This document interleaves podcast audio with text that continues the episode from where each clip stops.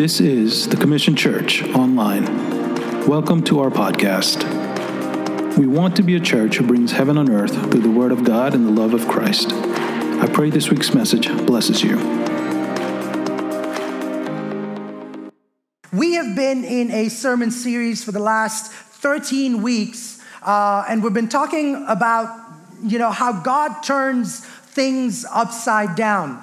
Uh, the sermon series has been titled Upside Down, which is a lot to do with the idea that the New Testament church was face, facing when they gave their hearts, their lives, their mission into the hands of the Lord. Uh, the church in Thessalonica were, were coined and termed as people that were turning their world or their city upside down for Jesus because of their witness and because of their testimony in front of other people. God is tasking you and me with the ability to be able to walk into the worlds that we are a part of and to turn the, our worlds upside down. And we've been in a 13 week journey on that subject as to how we can take practical steps from the book of First Thessalonians to turn our worlds upside down. That could be your schools, it could be your jobs, your careers, your businesses, your relationships. How can we turn them upside down? Now, and I don't mean that in the negative way. If you're joining us for the first time, you probably might be taken aback in asking me, Pastor Ashish, why would I want to turn something right side up, upside down? That doesn't make any sense. But to give you context, God moved, came into a world that was upside down. He sent his only begotten son, and he said, Man, you see it right side up. When you get used to a certain way of doing things, it seems right side up to you. But God upset the world when he sent his son into the world to die for mankind, for our sins, and to take our perception of an up, a right side up world and turn it upside down.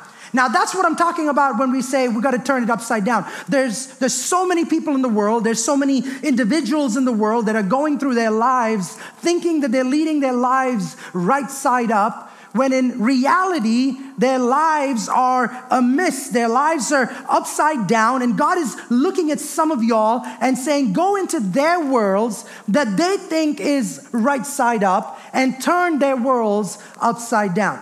And today, as we get into part 13, the closing verses of chapter number five, we're in the last chapter of this book, and we've come to chapter number five. There are these wonderful practical guidelines as to how to live a Christian life in fulfillment. And there are three areas of life that Paul talks about in this fifth chapter. Eh, he breaks it up into three parts, so to speak. Part number one is how to act towards the leaders of the church, and we talked about that last week. Part two is how do you live with other believers, whether at home, at work, or wherever God has put you in. And that's part two, and we'll be talking about that this week. And part three is how to live toward God and to respond to the situations that God puts us in, which will be a grand finale next Sunday. You know, in 1 Thessalonians chapter number 5, verses 12 all the way to verse 22, we will find around 13 commands that Paul gives to the Thessalonians. And we talked about the first two commands last Sunday. Command number one in verse number 12 was, verse number 12 and verse number 13 was respect and esteem in love those who labor among you, the elders, the leaders, the pastors that God has placed above you. Love them and esteem them. And those who are over you to admonish you. And, and point number two, the second command was be at peace amongst yourself. And today we'll talk, talk about command number three all the way to command number seven if we have time. So go with me to 1 Thessalonians chapter number five. Verses 14 to 18 is where our scripture is this morning, and then we'll go from there uh, as time permits. I'm going to do the best I can to stick within time. I know we have some good, good, some, some, some treats for the, for the men outside. Women can partake too, I'm, I'm, I'm sure. I don't know. I don't know what they have up there. They don't tell me about Father's Day. They tell me about Mother's Day, they tell me about every other day, but they don't tell me about Father's Day. So I have no idea what's happening. I saw a bunch of ties outside, but that's all I saw. But hey, we're, we're, we're going to have fun this evening after the service, all right? So, uh, 1 Thessalonians chapter number 5, verse 14 to 18. Follow with me as I read ESV is where we're going. And we urge you, brothers, admonish the idle, encourage the faint hearted, help the weak, be patient with them all. See that no one repays anyone evil for evil, but always seek to do good to one another and to everyone. Rejoice always, pray without ceasing, give thanks in all circumstances, for this is the will of God in Christ Jesus for you. Father, would you speak to us through your word, God? Give me the ability to be able to take this word, break it down, and to be able to, to explain it in the most simplest of ways. Give us a heart of understanding, give us a heart of learning, give us a heart of humility. And I pray that your Holy Spirit will minister to us through this word this morning. In Jesus' name we pray. Amen. Amen. The next three instructions or commands that we're going to be studying this morning, and if you're taking down notes, we have the notes coming up on the screen. I strongly encourage you to take notes because it helps you during the week. Over the next three commands and the instructions, Paul is urging the body of Christ to be cognizant and to be ready to deal effectively with three groups of people whose attitudes and actions need correction. You know, it's important to point out that in the Bible, wherever we're tasked with a command, it necessitates the believer to jettison all our self reliance and surrender to the Holy Spirit and rely wholly on His Holy Spirit, on God's Holy Spirit, to guide us and lead us and give us the ability to do the things that God is tasking us to do. The Christian life is just not the, the, the cliche term or the cliche, uh, you know, the, the phrase that says, let go and let God. As much as that is true, and for as much as popular that saying is, it greatly de emphasizes the believer's responsibility to act appropriately on your faith. You know, there's this healthy balance between uh, the, the healthy balance of 100% our responsibility and 100% His enablement. God expects you and me to work on our faith, to take action on our faith in order to work out our sanctification. In verse number 14, as we start, Paul says, And we urge you, brothers, to admonish the idle, encourage the faint hearted, to help the weak, to be patient with them all. The third command, the third command that we're going to start off today is admonish the idle. Admonish the idle, I D L E, or the, uh, the, the, the lacker, the, the slacker, is what Paul is referring to over here. The word admonish has a lot to do with warning or giving notice beforehand, especially of danger or of evil. I'm actually thinking about a couple of days ago when uh, Sonia's dad and I, we were coming back from the store and I was getting off the freeway to go ahead and take a U-turn. We got off the freeway on the service road and we were going to take a U-turn on the service road coming back around. And I, and I remember taking the U turn, coming around, and right before I could get back into the other side of traffic, I looked over my shoulder to make sure cars were not coming over.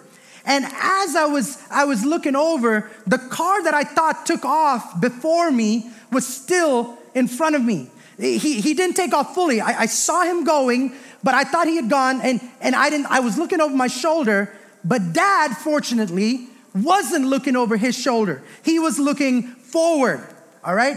And in a moment, a second's moment, he looks at me and says, ah, ah, ah, ah. All right, that's the Indian way of saying watch out. All right, and for all brown people, you know what I'm talking about. All right. Now, now I do that too. My wife does that too, right? She'll be sitting right next to me, and if I'm not paying attention to the road, ah, that's that's that's watch out. All right. That's that's pretty much watch out. And if it wasn't for the ah, I would have had a very minor collision nothing crazy, it was just rolling, with the car in front of me. But the warning that dad gave me in the right time caused me to slam on my brakes. And I could be honest with you, that car was probably this close to me. You know, those are called admonishments. They're not to disappoint you, they're not to put you down, they're not to destroy your morale. They're not to destroy your complete who you are or your, your confidence. It's more to look at you and say, hey, you don't see this coming, or you're not, you're not watching out, and I'm right by your side. I'm sitting in the passenger seat and I'm seeing what you're not seeing because of whatever the reason is, and I'm gonna make sure that I come in and say, ah, when it's necessary to make sure that you are living out your sanctification in Christ Jesus. And of course, I'm talking about a car here. But if it wasn't for the admonishment that dad gave me, it would have probably ended up in an insurance claim. The idea is to lay it on the mind or the heart of the person with stress being on the, the, influencing not only the intellect but also the will, the emotions, the dispositions. It's the warning of danger. And Paul is saying that God is looking at you and me and saying we need to be admonished when God says, man, there's some of y'all that are lazy, that are slacking, that are just sitting around not doing what you're supposed to do. What does it mean when he's talking about the idle? What is he talking about when he's talking about the slacker, right? It means out of line. It means disorderly or lazy or idle. The, the word used over there is this word atakos. In, in, it's the one who is out of step and going on his own way. We've been talking about this term a lot. It's like a soldier who essentially breaks rank or an army that advances in disarray and people that hold other people back. That's the understanding of this verse. The ones that sit back and are leeches that suck from other people, that, that glean from other people, that take away from other people. The ones that sit back and say, let everyone else do their work. I'm just gonna sit back. Sadly, we live in a culture that promotes that. Sadly, we live in a culture that, that, that people are okay with sitting at home and doing nothing and collecting checks from the government and not working hard.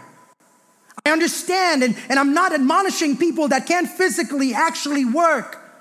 But it's so important when you and I are tasked with the ability that God has given us the health, God has given us the strength. And I'm speaking to the body of Christ this morning. And I pray that we will not be the Christian that takes advantage. We will be thankful to God for our health. We will be thankful to God for the strength that He has given us. And if it's in our ability to be, be effective people in the workforce, contributing to our society, contributing to our community, I pray that we will be Christians that will take that upon ourselves to say we will not be a burden, rather, we will be a blessing. You know, it was uh, he was, he was talking about those who could work but refused to do so.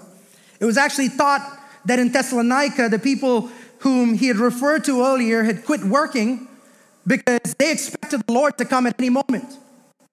Because the, the message was the second coming of the Lord is near, the second coming of the Lord is near. So they all quit their jobs. They said, All right, let's just get together. Let's just say, you know, Jesus, we're waiting for you. He's talking to that group of people this morning. They were living off the gifts of others and they were, they were not willing to work and support themselves. And, and, and, and Paul is looking at Silas and Paul is looking at, at the church in Thessalonica and saying, That's not okay. He's admonishing them. He's saying, Ah, he's saying, I'm, I'm warning you, that's not good what's ahead of you. That's not what a Christian has to do. That's not what the believer has to do. You have to grind, you have to work. He's encouraging them to mend their ways. And he does not do this in a mean spirited way, he does it in an encouraging way. To point out to them that this kind of behavior is unacceptable. In verse number 14, the second part of it admonish the idle, encourage the faint hearted. Someone say faint hearted. That's the fourth point. The fourth uh, command or the fourth instruction that Paul is giving the church is encourage the faint hearted. Just like the message that God gave the church in Thessalonica, this is a message for our church. Are we sensitive enough as believers? As we, are we sensitive enough to look at people around us and encourage people that are, are faint hearted? Encouragement has this connotation of actually showing up on one side. My question to you is how is your Christian life being a life of encouragement today? In what ways this week have you been an encouragement to somebody today? It's important as much as you can show up for people when they need you the most. I pray that we will be a church that shows up. That we will be people that shows up and I've seen that happen in our church, right? Not, not just praying for you, and we've been talking about this. Not just sending that text message and saying folded hands, folded hand emoji, right? Raised hand emojis, closed eyes emojis, raised, all of that, all that's great, all that's good. But the idea of faint heartedness is synonymous with words like fretful or, or discouraged or, or, or worried. An example of a person like this is a person who feels like their resources are too small for a given situation and they're so despondent or discouraged. And are you able to read that in them and go alongside them and encourage them in faith and say, Don't give up, brother. Don't give up, sister. Your circumstances and your situations may seem fragile, they may seem small, but you have a God who is able. It takes very little to encourage somebody. For a man or a woman who has read up your word, who is familiar with your word, who encourages yourself through the word, it is easy for you to encourage somebody else through the word. You don't need to be a counselor. You don't need to be a therapist. Trust me, the Bible is the best therapist you can ever have. The verses in the Bible provide life in eternal. And when you provide life for yourself through the Word of God, you will be equipped to provide life for other people and speak life into them at any point of time in their lives. Or those people that are self denigrating, you know, who have this low opinion of themselves. You'll find so many people like that in our communities. People that don't believe in themselves. What are you doing to speak life into them? It could be your spouse, to encourage them, push them forward, to make them a better them. What are we doing today to encourage in Isaiah 57, verse 15, the Bible says, For thus says the one who is high and lifted up, who inhabits eternity, whose name is holy. I dwell in the high and holy place, and also with him who is of a contrite and lowly spirit, to revive the spirit of the lowly and to revive the heart of the contrite. That is the heart of God. To go out, go down into the most lowly places and lift and encourage the people that are hurting. You know, so many people can live with bad physical health and they can tolerate it. But can I let you in on something? Worked in the mental field for so long, and I can honestly tell you this, but they can tolerate health problems, they can live through it, they can bear the pain, but emotional and psychological health, man, that has discouraged, that has destroyed way too many lives, even to the point of suicide. You will find so many people, they would have health problems over health problems, and they wouldn't think about taking their lives. But the moment their psychological or the mental health takes deterioration, takes a beating, takes a hit, you would see them running away from the realities of life. But the problem is, there are not many people to encourage. I pray that we will be sensitive to the people around us that are dejected and that are sad and that are sorrowful and that are depressed and oppressed. And I pray that we will be the lifter of their heads through Christ Jesus, who gives us the strength. God is depending on His church, He's depending on each one of us to stand alongside our co workers, to stand alongside the people in our circles and turn their lives upside down. I want to hear stories and I want to hear testimonies of you praying for somebody and them saying, Man, if it wasn't for so and so that prayed for me, if it wasn't for so and so that prayed for me, I would never have come out of this. You know how many people go through pain and how many li- people are living through pain? And one way is to watch what you say sometimes. It could be within your family. Give me that apple, babe, from that, that, uh, that bag right there. I, and I, and I brought this along with me, not to eat. I'm not going to eat in front of you. Trust me, don't, don't worry about it. I just brought this apple with me uh, just to illustrate a point, just the apple. There you go. You know, um, we bought this apple a couple of days ago. Beautiful apple, really nice, juicy. We had one earlier and it was really nice. But um, it's like this apple. So people around us, you know, they, that go through stuff looks pretty. You know, they have so much to offer. But all it takes is discouragement sometimes. What am I talking about? You know, an apple can be one of the most delicious fruits, but certain things that you can do to this apple can make it look less appetizing. All I got to do is flick it a couple of times. All I got to do is knock it a couple of times around. Sometimes I can, I'm not going to drop it for the fear of it breaking apart, but I could just drop it. You know, the perfectly beautiful apple will turn so bad in color, the color will be so bad, it will be horrible that you want nothing to do with it. It could be in marriages, it could be in relationships. If we don't watch the way we talk to people, the hurtful things we say to people, It could be discouraging. There are so many people that walk around like this apple. And all I did was tap it a few times. Every time I say, You're ugly. Nothing, you don't see it. There's, there's nothing wrong with it. It's a beautiful red apple. It doesn't change on the outside. You said something funny, but it was degrading. Everybody laughed. So did the apple. The apple laughed, laughed too. They knew I was joking, but it still hit them. It didn't change them. Pastor, come on, take a chill pill. It's not that serious. No, you don't think it's serious because all you think, all you see is a nice red apple. But here's the problem. Can you give me that knife, babe? Here's the problem with this. You don't see what people are going through on the inside. And I try to be safe, and I brought this butter knife with me. So didn't want to cut anything in front of you guys and scar y'all for life. So the moment I go into that apple and I cut that apple open, what you see is these damages on the sides and the corners. And you know what I'm talking about. The more I open it up, the more you'll see it. Where the corners are damaged and it starts eating away on the inside. And even though on the outside it looks great, and outside it looks undamaged, there are so many people walking around like damaged goods because of words that were spoken to them wives that are walking around with their heads down and their spirits down because husbands speak down on them day after day, week after week. I need to stop waving this knife at y'all. But, brother, they're okay. They seem fine. They come to church every Sunday. They wear their best clothes. All you see is the red, y'all. Y'all don't see damaged goods in the inside. Y'all don't see that when they look at themselves, they think that nobody wants anything to do with them because of the damage that they have on the inside. They're scarred on the inside, and all we care about is they're okay outside.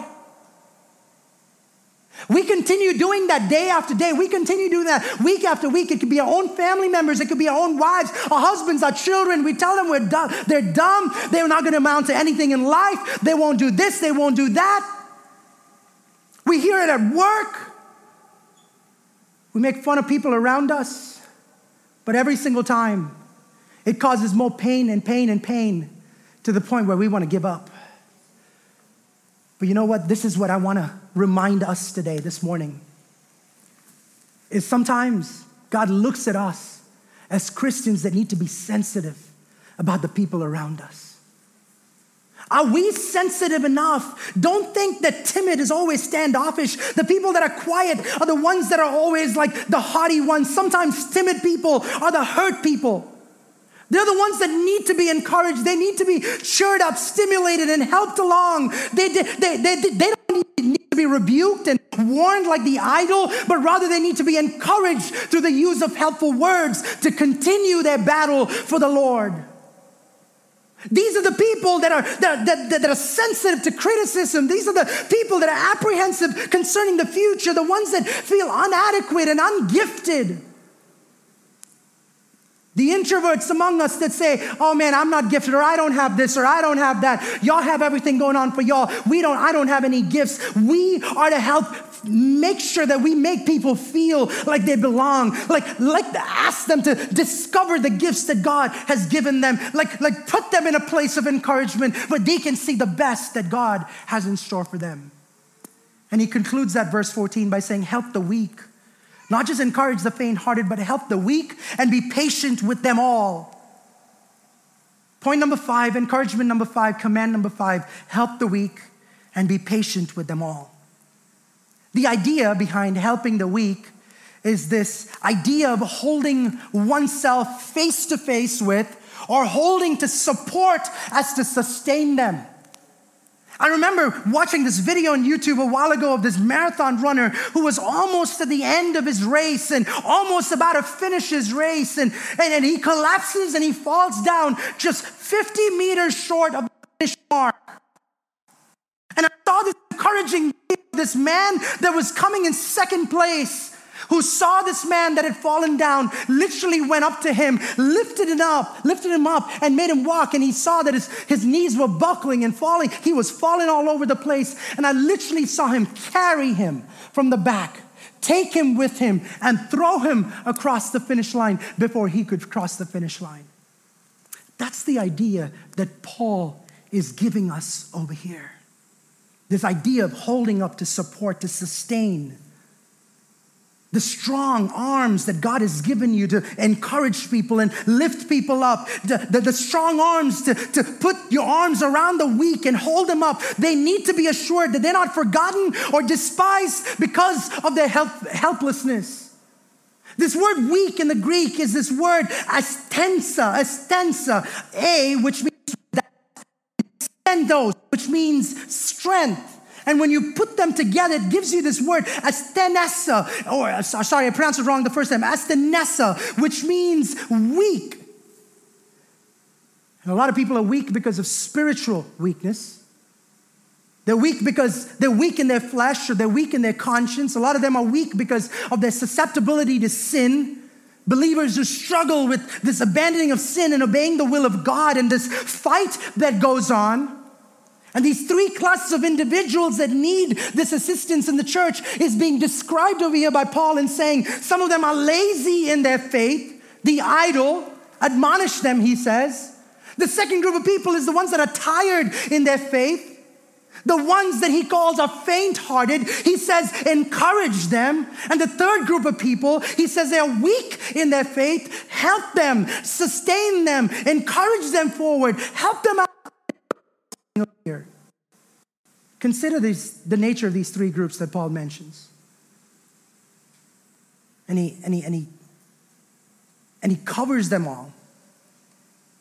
And he says, You would need supernatural patience to obey all these three commands. And that third thing that he covers them with is be patient with them all. Don't be brash. Don't go impatient with them. Somebody might not be as spiritual as you are, they might be two steps behind. But are we patient enough to bring people that are new to the faith, disciple them, hold their hands, and make sure that they catch up? They're gonna slightly delay you, but are you ever so patient? You know, patience does not hastily retaliate or promptly punish, it's the opposite of anger. In short, this is what Paul is trying to say. We have to manifest a long fuse before we actually blow up. Not short fuses. You know, we can comfort others because God has comforted us. We can encourage others because we are encouraged daily by the reading of the Word of God, and there are so many people that don't have that. And I pray that we will be that encouragement to them. Shifting gears to the next command, verse number 15, the Bible says, See that no one repays evil for evil, but always seeks to do good to one another and to everyone. Point number six, command number six do not repay evil for evil, but seek to do good to one another and everyone. Now, beginning of this verse, we're going to see uh, familiarity in the phrases or the terms or this particular word that Paul is going to use a lot. Word is everyone. He says, see to it, be careful, be on your guard, make sure, he's saying, it means to return something. He's saying, make sure that you don't retaliate. Make sure that you don't give an eye for an eye. He says, don't take revenge. A person, uh, this person that he's talking about is this person that always wants to take revenge or pay something back to someone. But Paul prohibits against this. He says, abstain from evil for evil. Abstain from saying, man, you did me wrong, I'm gonna do you wrong. You did me evil, I'm gonna do evil back to you. Haven't you heard that? Hurt people, hurt people. I've always heard that. It's true to a certain extent. But it doesn't have to be that way for Christians. It could be that way for the world, but we are not off the world. We are in Christ Jesus. So when we are in Christ Jesus, hurt people don't hurt people. We can break that chain. We can break that norm. Hurt people can learn how to forgive. Hurt people can learn how to turn the other cheek and say, no matter how much you've hurt me, no matter how much you've put me down, no matter how much you've ostracized me, I am sh- going to show you the love of Jesus as to what he did on the cross of Calvary. And I'm going to say, bring it on. It doesn't matter. It could be when someone says something unkind at a family gathering. Or it could be when someone goes behind your back to talk about you. To get above ahead of you, it doesn't matter. Whatever it is, do not say, I will repay evil with evil. Wait for the Lord. In Proverbs chapter 20 and verse 22, the Bible says this I will repay evil. God says this wait for the Lord, and He will save you. You don't have to worry about that. You don't have to deal with your naysayers. You don't have to deal with the ones that put you down. Let them hit you all they want. You give your hands to the Lord Jesus. You give your heart to the Lord Jesus. He has got your back. It's like my five year old daughter who comes up to us every single time. Every time her two year old sister slaps her across the face or pulls her hair, she comes to us and says, Dada, he hit me. Because we've taught her that. Don't hit her back. She doesn't understand. She just thinks that you're bigger and you're taller, and the only way that she's gonna get around you is making sure that she hurts you in some way or the other. If you've ever been hurt, remember, somebody's being intimidated by you. The only reason as to why somebody would hurt you is because they see something in you that they don't like.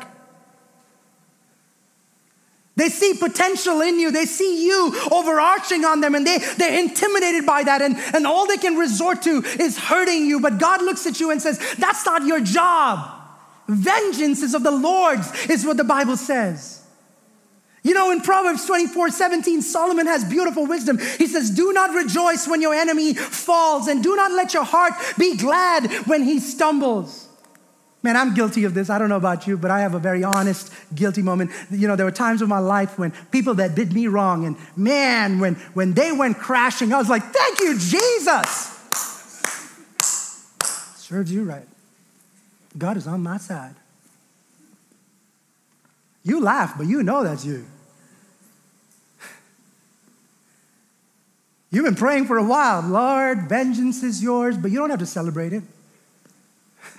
It is His. But it doesn't mean when you see bad stuff happening, I'm like, I told you so. Call like 100 people and be like, hey, did you, did you see what happened? Did, did, did you hear what happened? You know, Romans 12, 17, 18, 19, 20, 21, parts of it I'm going to read. The Bible says this never pay back evil for evil to anyone. Respect what is right in the sight of all men. If possible, so far as it depends on you, be at peace with all men. All men.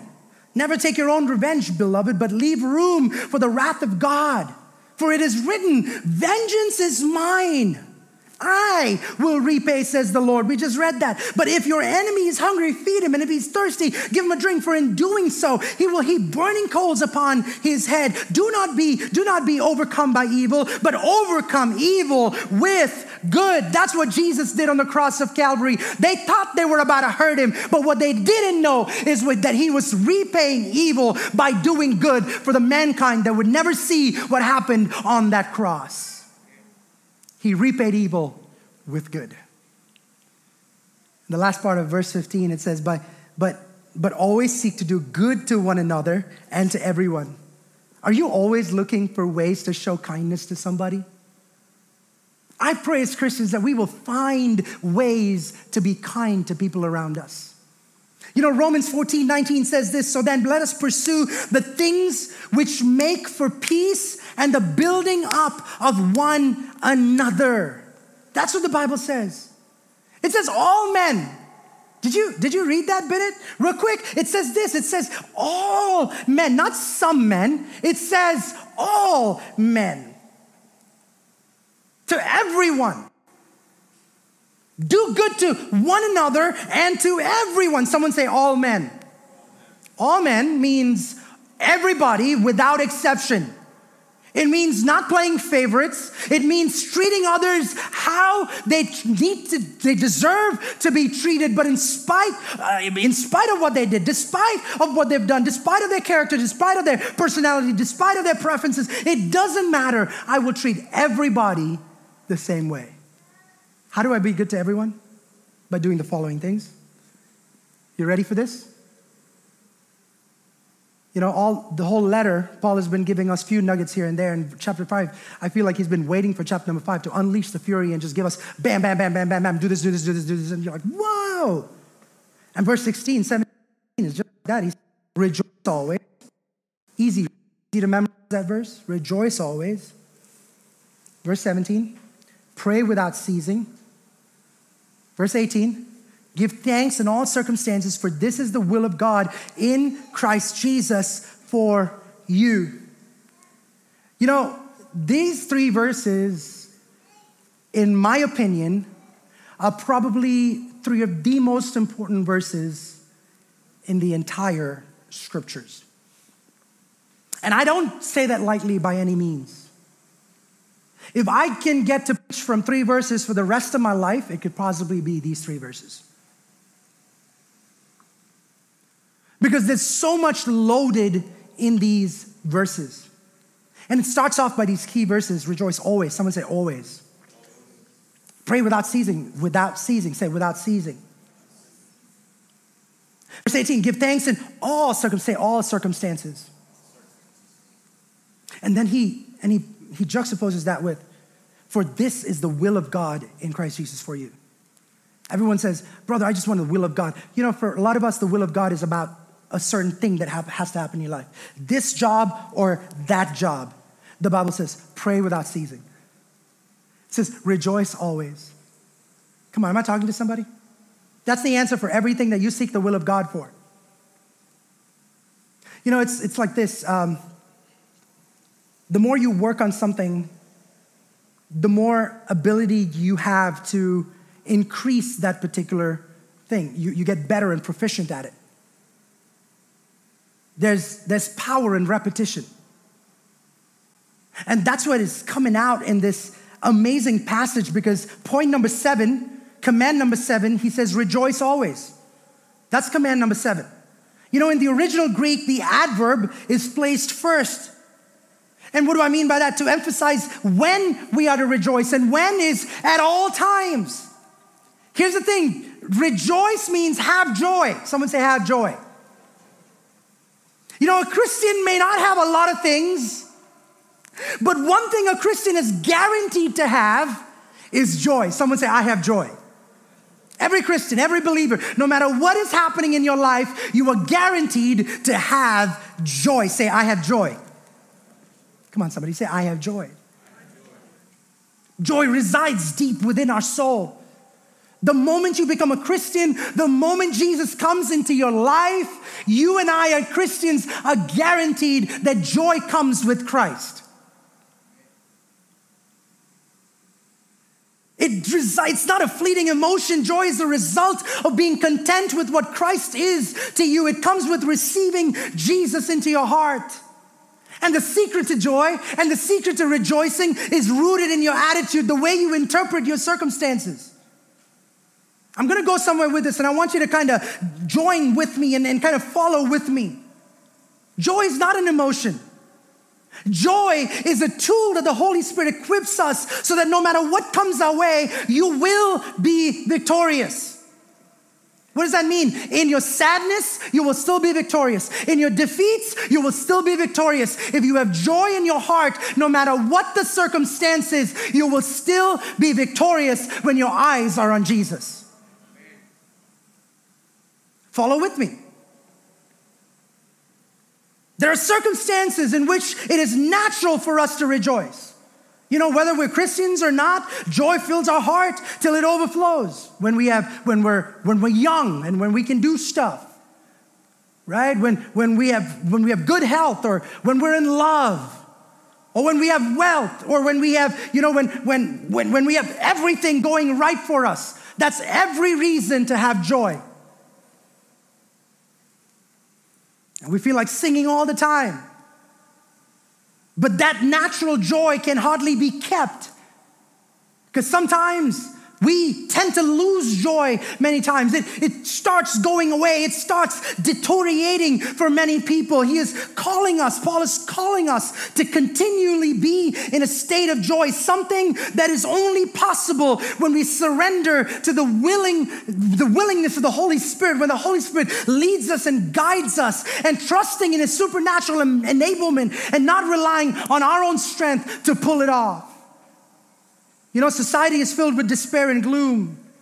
I've actually had a bunch of phone calls this week from people that are at the end of themselves. They just want to give up, they want to throw the towel in.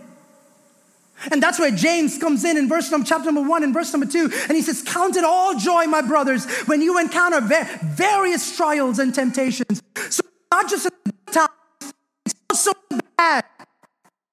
It's in the trials. The Christian has the ability. It's a choice that you make. Instead of saying, man, what have I done to deserve such a thing as this? Or why am I going through pain? I've done everything right. Why do I, as a Christian, have to go through this and this and this? But trials make you grow up. It makes you face yourself and learn things about yourself when you go through it. Now, here's what I want to tell you. I want you to listen very closely. See, joy is not the presence of the spectacular or the absence of sadness.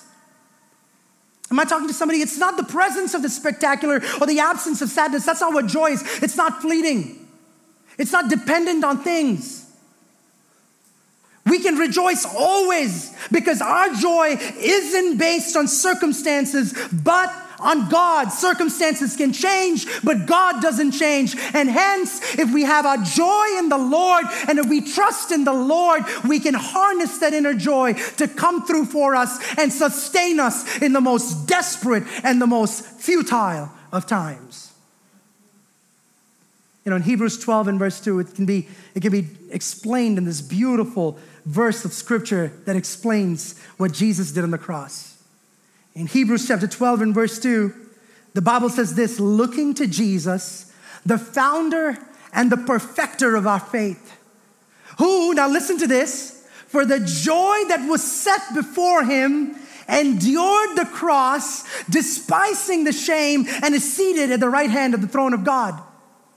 Now listen to this. He said, for Jesus, who, who for the joy that was set before him. See, Jesus didn't find joy in the event that was about to happen. He found joy in the outcome of the event. Oh, y'all didn't hear this. See, Jesus didn't find joy in the event because that would be crazy. That would be weird. That would be weird to say, oh my God, tomorrow I'm gonna have an accident. Tomorrow I'm gonna lose my job. So I'm gonna be joyful today. That would be weird. No, I don't find joy in the event.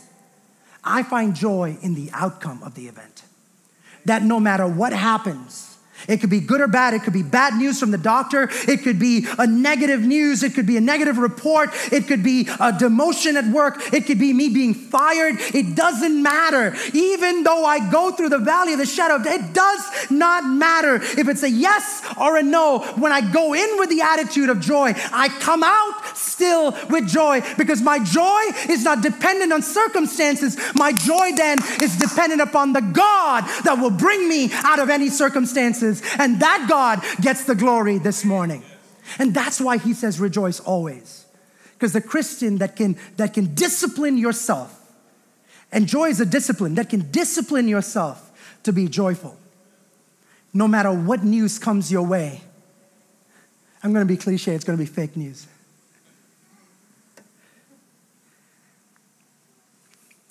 See, you and I are tasked with cultivating our joy. Someone say, cultivate your joy. Don't always abandon yourself entirely to moods. There are sometimes that you're going to feel depressed and sad, and by no means, I'm, I, I used to be a mental health worker, and by no means am I dismissing mental health issues because it's serious. It's, it's something that we as a church need to pray for and help people that are going through it. If there's somebody that's going through mental, mental health needs, come to us. We can give you the help that you need. No way or fashion am I dismissing it. But sometimes when we feel depressed or sad for no reason, that's what I'm talking about except that a mood is on us on a particular day. In, in, in such times, we need to anoint our heads, like the Bible says, and wash our faces and, and then get up from your bed and say, you know what, I don't want to do it, but I'm still going to put my makeup on. I'm still going to comb my hair. I'm still going to look presentable, and I'm going to go out to the world and tell them who Jesus is in my life. Or show them who Jesus is in my life. Every day, you make the decision to refuse to look miserable. You make that decision. Trust me when I tell you this. You have that decision upon your shoulders because you can harness that inner joy. You can go inside and say, I choose to cultivate joy. Every day, you choose that decision to refuse to look miserable, to speak mournfully, to be pessimistic, to pass on depression to everybody around you. You choose that. And I pray that you will choose wisely today. Cultivate joy by counting your mercies, which are left rather than what you have lost. I know choosing joy is hard, but one difficult thing should be made easy when it's combined with another, right? And that's what is suggested by the eighth commandment that Paul gives us. I'm closing here very soon. Uh, the eighth command that Paul gives us pray without ceasing. It's not easy to rejoice always, but praying constantly helps us with that process. Am I talking to somebody? Somebody said pray without ceasing.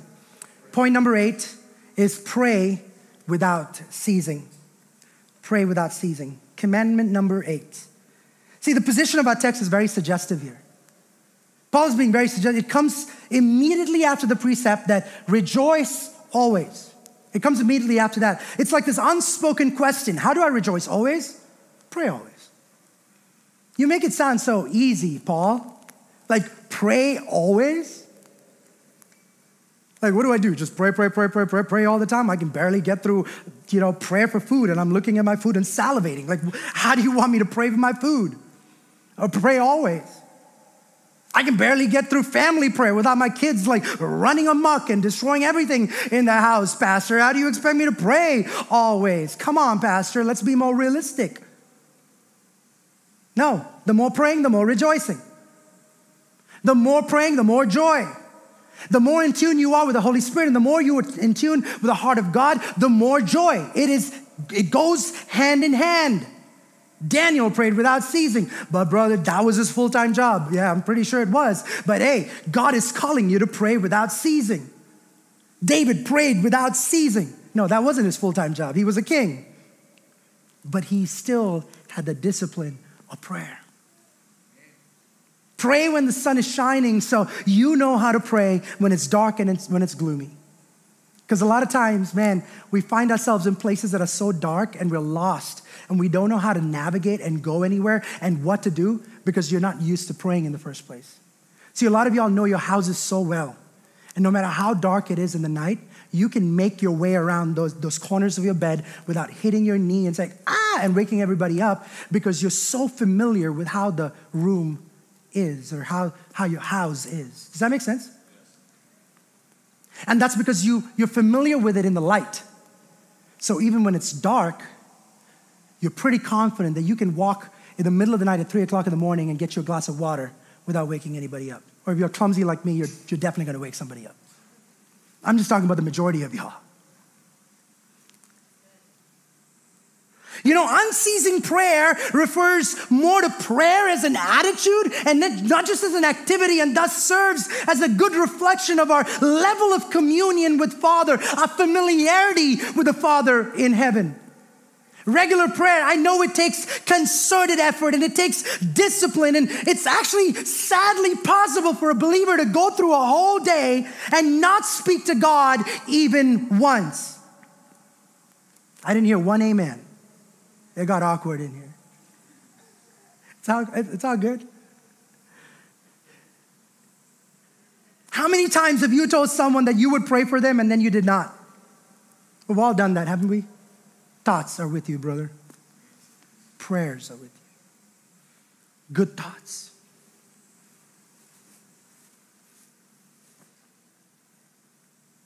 But here's a little exercise that dovetails nicely with Paul's command to pray without ceasing. Stop saying that you'll pray about a thing. Instead, stop right there and actually pray about it. Whatever you're doing, it could be you picking up the phone, recording a voice message on your phone, and sending it to that person saying, Hey, I'm praying for you. I'm thinking about you. Before I forget, I want to say a word. It could take 30 seconds, it could take 45 seconds. It doesn't matter. It's the thought, it's you actually doing something about your prayer life. Stop saying things and start doing things. But how can someone pray all the time, Pastor Ashish? Like I, like I said, we barely get through our family prayers. Man, prayer can be an atmosphere in which you exist. Prayer can be you bringing to the Lord every burden and everything that is on your mind, every aspect of your day, and being just in touch with Him and being in tune with Him. Prayer can be God consciousness. Prayer is an expression of your dependence on Christ. Because here's the thing Temptations don't cease. As you are tempted without ceasing, so pray without ceasing. As much as you're tempted without ceasing, pray without ceasing. Make that time. Devote that time. Let your children know that you have that time devoted to prayer and they can't bother you and they can d- deter you from that. Susanna Wesley, the mother of the great 18th century evangelist uh, John Wesley and theologian, he had, she had 19 children, John being one of them. When she wanted to pray and meditate, she would sit in a rocking chair, cover her face with her apron, and she trained her children to respect these times of quietness and fellowship with God. Not one of them would disturb her while she was in prayer with the Lord.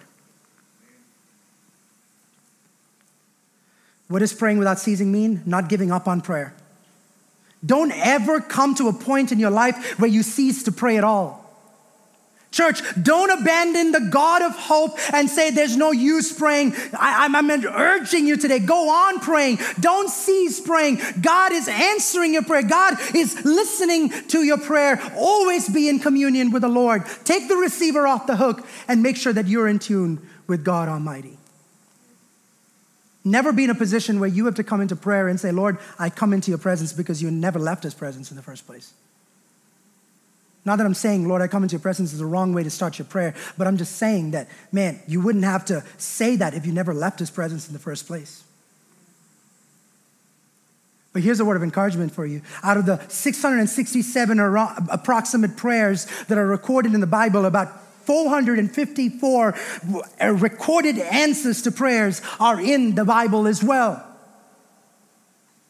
That should encourage you to motivate us to pray without ceasing.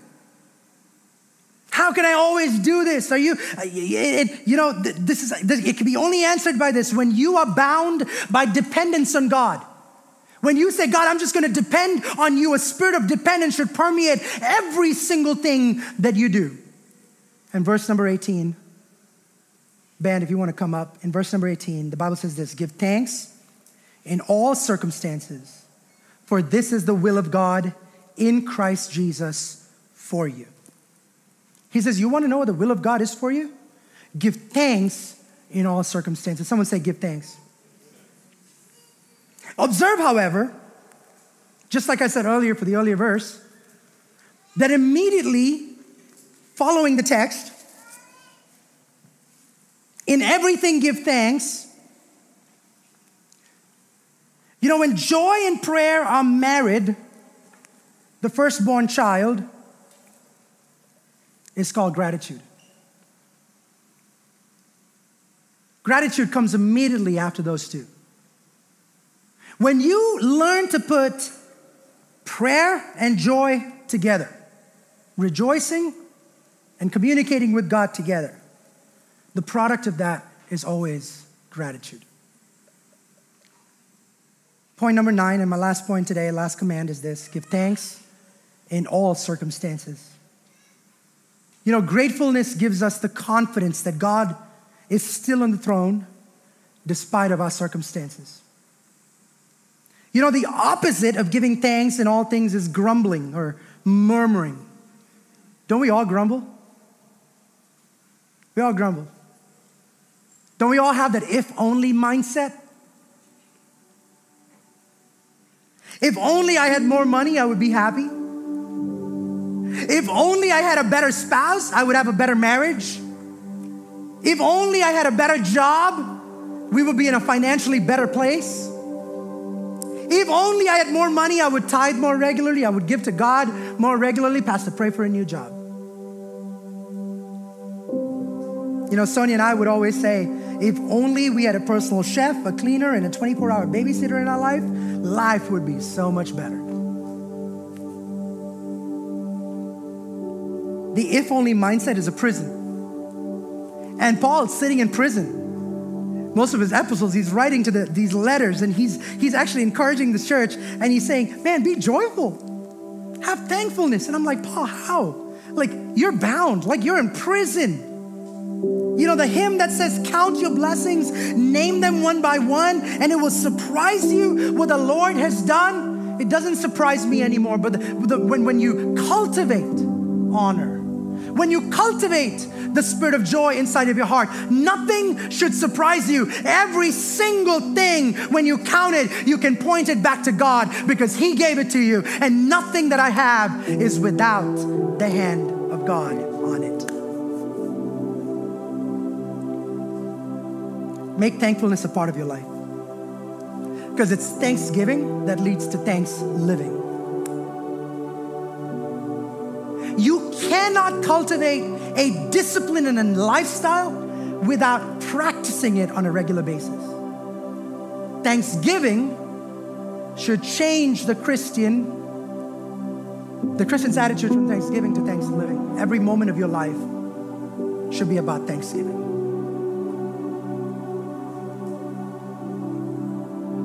Because Philippians 4 6 says be anxious about nothing but in everything by prayer and supplication with thanksgiving, let your requests be known to God.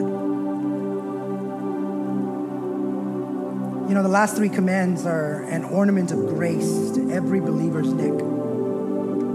This pendant of grace. And that's why I said this is probably one of the most important verses or three verses that you could ever read.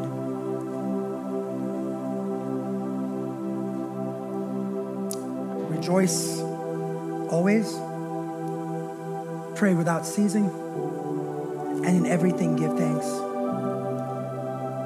What are the circumstances that God has put you in today?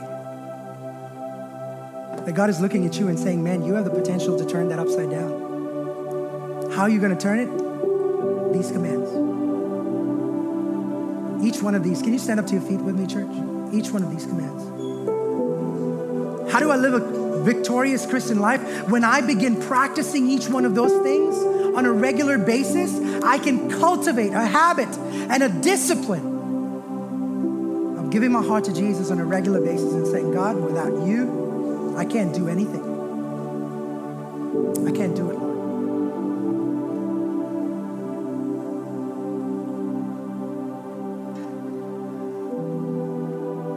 As the worship team leads us in a few moments of worship, I know we're running a few minutes late, forgive me, but as they lead us in a few moments of worship, if there's anybody that needs prayers today, our prayer teams are going to be available here today to pray with you.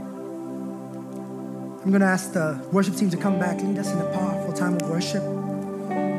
Cast your anxieties, cast your burdens on the Lord today. Whatever you're going through, whatever whatever's weighing you down, whatever's causing you anxiety and pressure and all of those things, can you give it into the hands of the Lord today? Like I said today, man, you're, you're probably never used to actually praying with somebody, but do something out of the norm. Do something you've never done before.